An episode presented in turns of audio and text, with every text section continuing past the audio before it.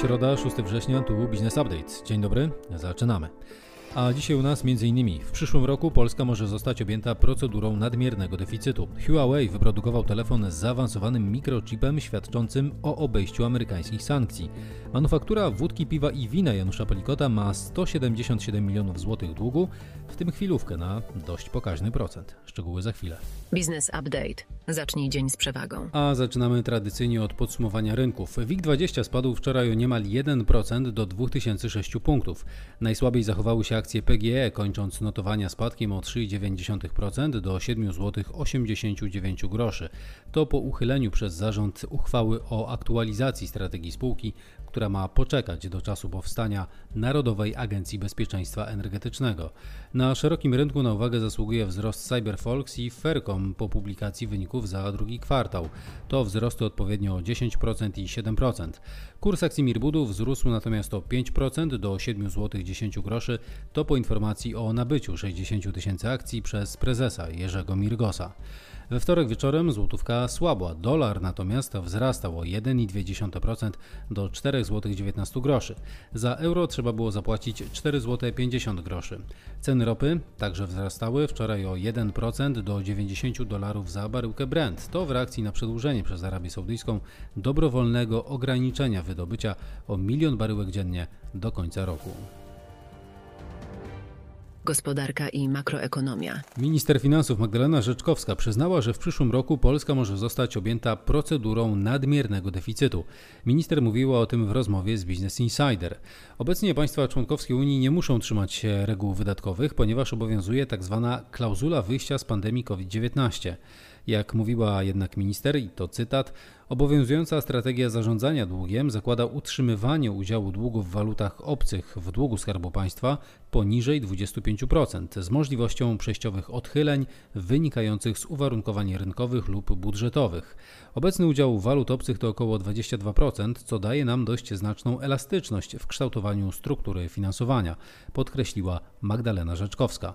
Rząd nadal zamierza przeprowadzić emisję obligacji w euro i dolarach. Obecnie rząd zabiega w Unii o wyłączenie nadzwyczajnych wydatków na obronność przy ocenie w ramach procedury nadmiernego deficytu.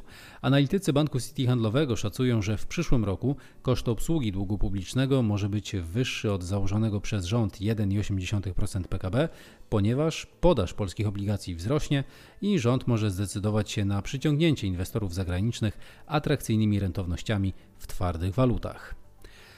Według prezesa Polskiego Funduszu Rozwoju Pawła Borysa uzasadnione jest rozpoczęcie cyklu obniżek stóp procentowych. Przesłanką do tego jest silny złoty i przewidywany do końca roku spadek inflacji poniżej stóp procentowych. Borys zakłada, że inflacja do końca roku spadnie w Polsce do około 6,5-7%. Według finalnych danych S&P Global wskaźnik PMI dla usług strefy euro spadł w lipcu do 47,9 punktów z 50,9 miesiąc wcześniej.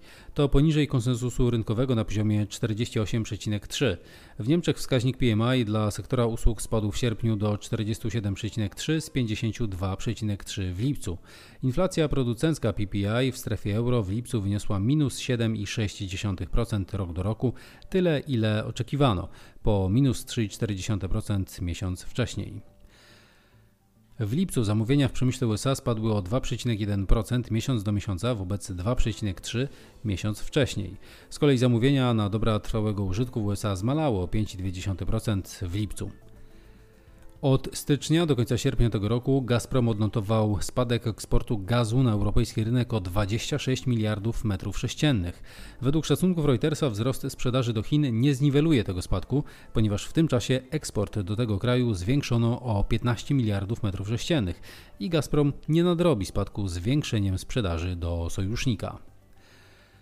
Według amerykańskiego rządu przywódca Korei Północnej Kim Jong-un może udać się do Rosji, aby spotkać się z prezydentem Władimirem Putinem w celu omówienia potencjalnej umowy na dostawy dla Moskwy broni na potrzeby wojny z Ukrainą.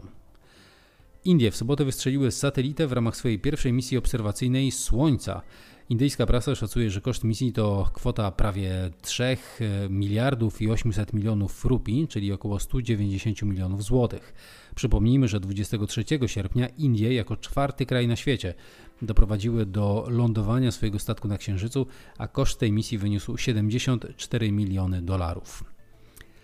Pod koniec sierpnia wojskowa junta przeprowadziła zamach stanu w Gabonie i odsunęła od władzy prezydenta, który został wybrany w wyborach. Josep Borrell, szef unijnej dyplomacji, zwrócił uwagę, że obszar zajmowany przez Republikę Środkowoafrykańską, Mali, Burkina Faso i teraz Niger oraz Gabon jest w trudnej sytuacji i konieczne jest ulepszenie polityki Unii wobec tych krajów. Informacje biznesowe. Nad Pocztą Polską wisi widmo strajku pracowników. 26 związków zawodowych zgłosiło żądania o przyznanie 800 zł podwyżki.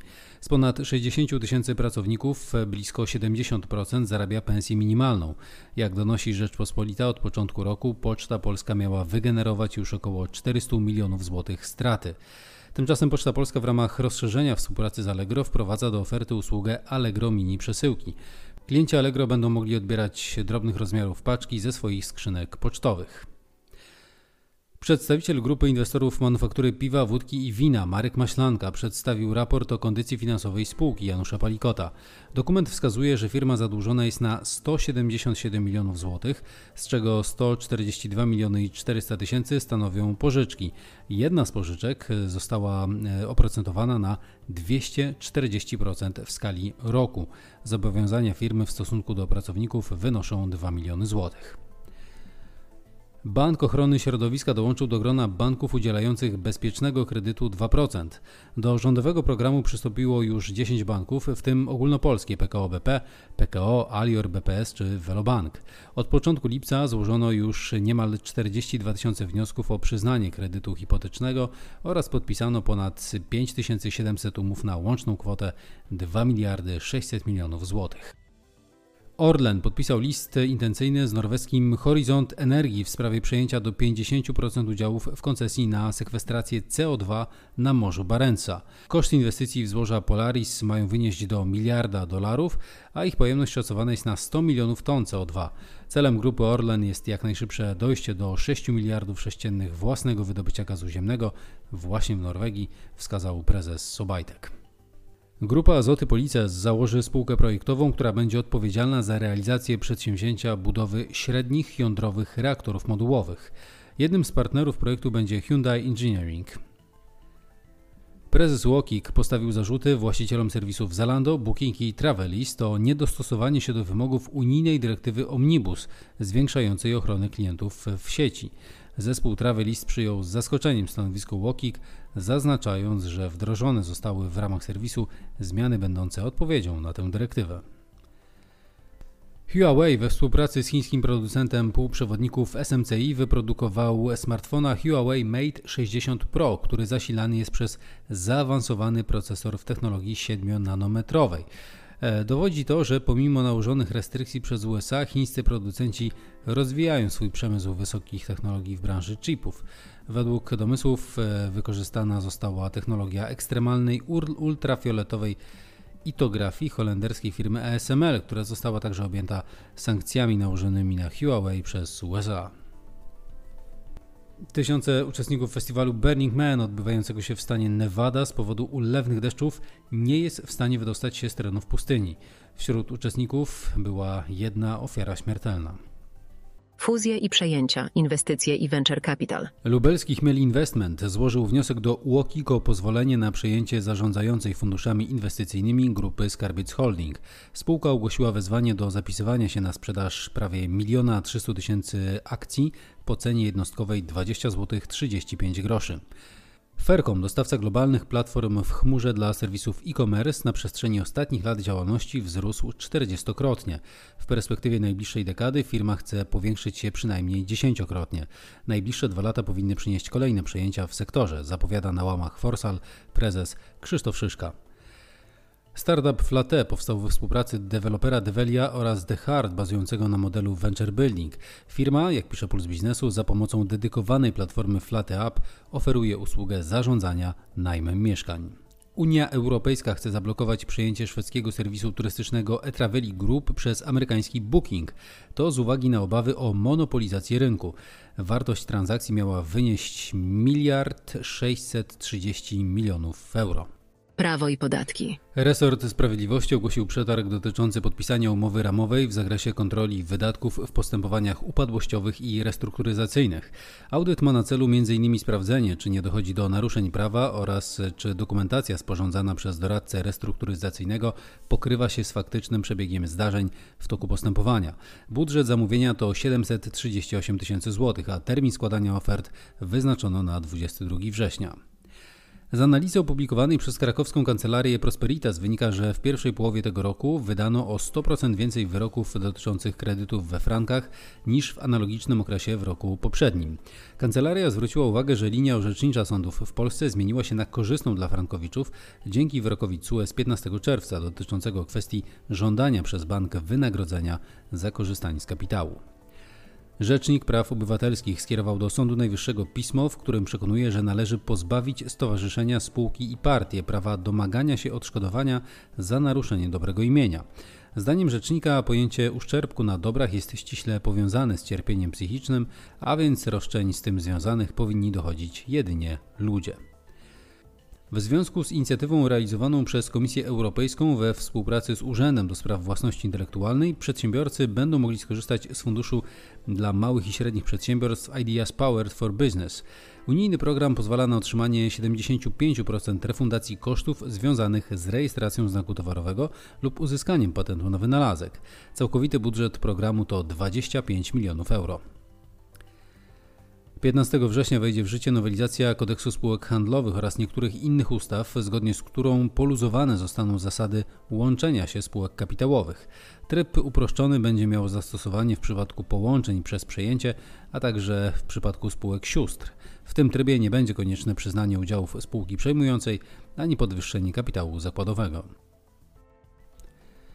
Szef Krajowej Administracji Skarbowej przychylił się do wniosku złożonego przez spółkę XTB i opublikował interpretację zmieniającą, zgodnie z którą informacja PIT-8C powinna zawierać dane odnośnie wszystkich dochodów ze zbycia papierów wartościowych przez osoby fizyczne.